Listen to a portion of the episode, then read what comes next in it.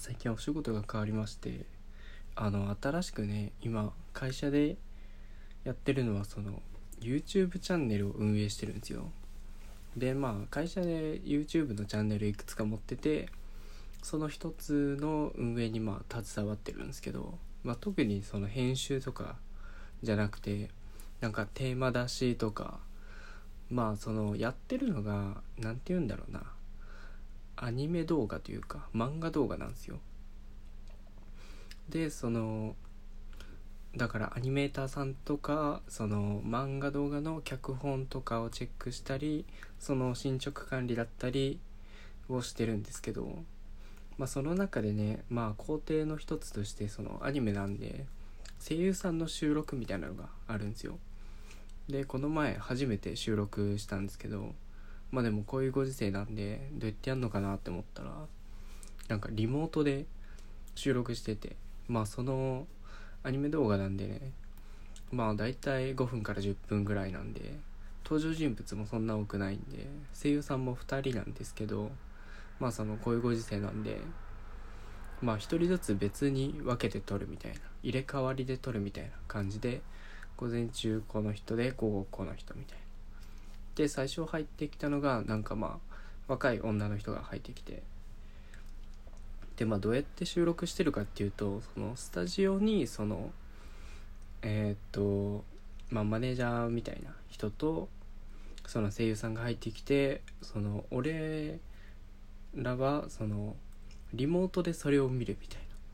そのパソコン越しでその収録している様子を見てその渡した脚本を見てそのセリフとかねあここをもうちょっとこういうニュアンスでお願いしますみたいなのを言ったりするんですよ。でまあそうだな。そのよく言う指摘があのここをもうちょっとこういうニュアンスでお願いしますみたいな。とかあとまあ脚本上ねセリフがくどいところとかあるんですよ。なんか言いづらいセリフとか。まあそこを修正したりとかまあそのねあの喋ってるキャラのテンションと合ってるかどうかとかまああとイントネーションとかですよね。をなんか指摘したりしてするんですけどでまあ午前中はねそういう初めての収録だったんでまあ緊張しつつ終わったんですけどでまあ午後からの収録はなんかちょっとベテランみたいな声優さんが来て「お願いします」っつってやったんですけどで結構午前中の収録が押しましてなんだろうなまあ大体あの1本の収録で56本分ぐらいの動画を撮るんですけどまあその分配もねえー、っと3分の2ぐらいが女の人であと3分の1が男の人でって感じだったんでで結構かかったんですよ。朝10時ぐらいから午前中終わったのが2時ぐらいででそっからあの午後の人が2時から6時ぐらいまでだったっけな？やってもうそっからそこまでぶっ通しでやるんですけど。でその午後からの収録がねなんか無駄にスムーズだったんですよね。なんかわかんないです。先輩がまああのそうやって指摘とか修正をお願いしたりするんですけどなんかね急にベテランの人が来たからなのかあの指摘がマジで少なくなって結構1回の収録でなんだろうな結構56回は撮り直すというかあこここうもうちょっとこうしてくださいみたいな指摘が入るんですけどなんかそのベテランの人になってから12回ぐらいしか入らなくてなんかめっちゃ流すんですよね。でむしろそのベテランの人が自ら今はも今のもうちょっと気に入らなかったんでやり直させてくださいとか今のこんな感じでもよかったですかねみたいな。逆に向こうが気使って聞いてくるぐらいの感じでやってたんですけどなんなんなんですかね。でまあその多分歴が長いのか分かんないですけどその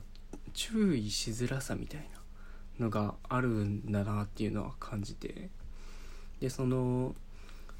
あのスタジオ側にいるなんだろうミキサーさんっていうのかな機械いじる人も一応声は聞いててその今のちょっと曇っちゃったんでもう一回お願いしますとかそういう指示を出したりするんですけどその人もなんかめちゃめちゃ気遣ってて「あ今のよかったですね」じゃあもう次行っちゃいましょうみたいな。結構軽めにどんどん次次行ったりしてね。あの本当に指摘しないんですよね。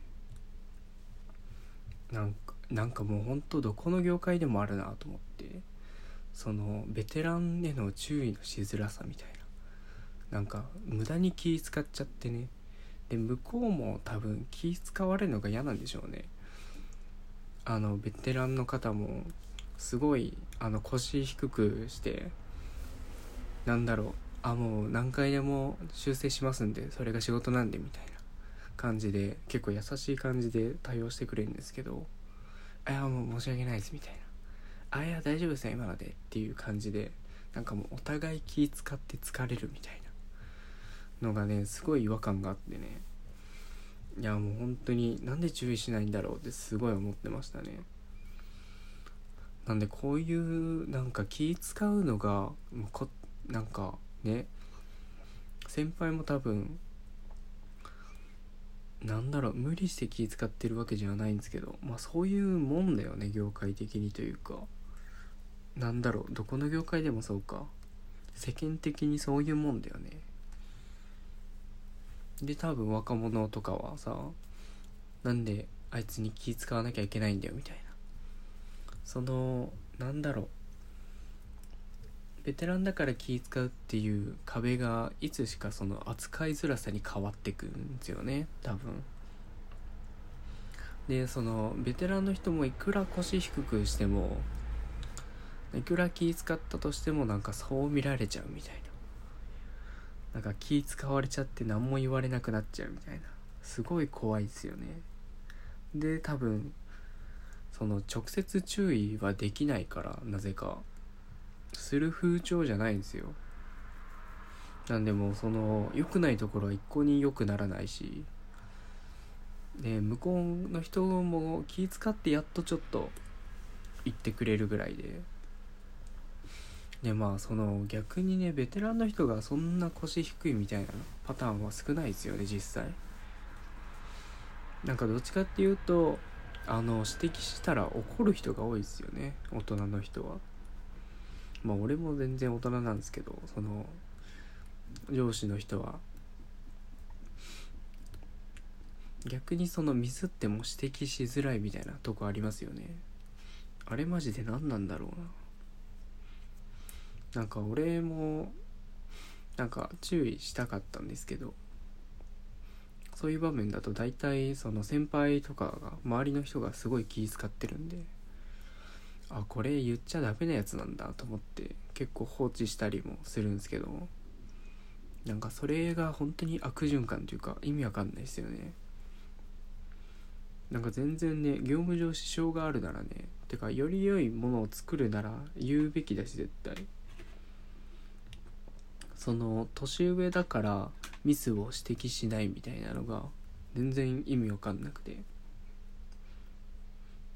なんでその間違ってるのを黙認してしまうのかっていうのは謎ですね。でまあその上の人も上の人で注意したらめっちゃ怒るんですよね。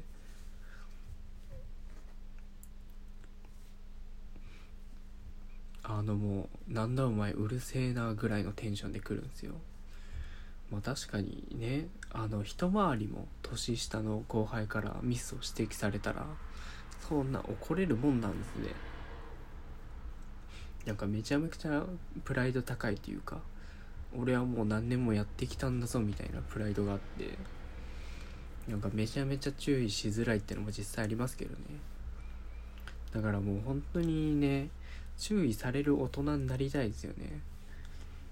絶対にもうなんかこれから年を取るにつれてさ本当に周りから注意されるみたいなことって少なくなってくるじゃん。それが本当に怖くてその風潮が。なんでその多少ミスする先輩というかさなんだろうな。先輩でも言いづらい人と言いやすい人がいるじゃん。だからその年下からの指摘もちゃんと受け入れるような大人になりたいですよね。いやマジで怖いわ。だって注意されなくなったらさもう間違いを指摘されないわけでしょ。で多分年取ってもそんなに変わんないと思うんだよね。まあ人間だしさ100%なわけないじゃん。でしかもなんだろう。まあある程度経験や知識があったとしても、まあ、常に新しいことは入ってくるわけだし、まあ、その業務に対してねミスはするわけで。でその新しいことに関しては多分下の方が知ってることも多いだろうしね。もうちゃんとね指摘を受け入れる大人になりたいですね。てかそのなんだろう指摘されてもちゃんと受け入れるっていうちょっと今からね本当にプライドをそぎ落とす作業をしていかないといけないですよね。多分だんだん知識と経験が身についてくるとあの自信なのかプライドなのかがどんどん凝り固まってってね良くないんだろうな。だからそういうおじさんになってっちゃうんでしょうね。いやもう今はもう若干手遅れかもしれないですけど本当にその作業をしていこうっていうふうに思いました。何の話なんですか？まあなんでねあの大人の方はね是非指摘されたらね本当にありがとうぐらいの気持ちでなんだお前っていうテンションはやめましょう。あの注意されるのが本当にいいんでね何も言われなくてなったらね本当にやばいんでね受け入れましょう。